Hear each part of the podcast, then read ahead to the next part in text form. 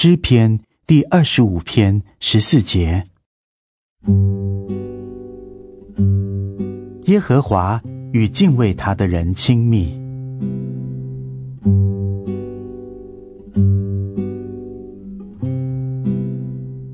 每一个人都需要可信靠的朋友。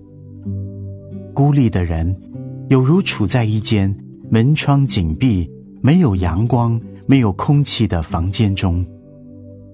忧愁或喜乐，失望或惊异，尚未解决的问题或周详的计划，愉快或痛苦的遭遇，这一切我们都需要向人倾诉。需要有人与我们分享、分担。如果你所信靠的人是可靠的、诚实的、友好的，你就可以因信靠他得到力量。今天，主邀请你信靠他，他是可靠的，他是友善的，他是真诚的。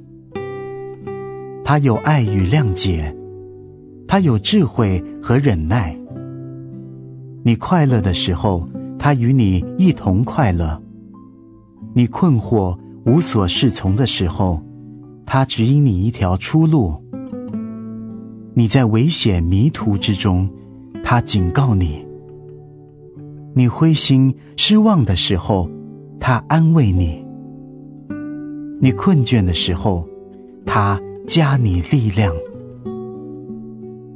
接受他的邀请，全心全意的信靠他。现在就信靠他。主愿意与罪人有亲密的团契，这是何等的仁慈！主与敬畏他的人亲密，主与你亲密。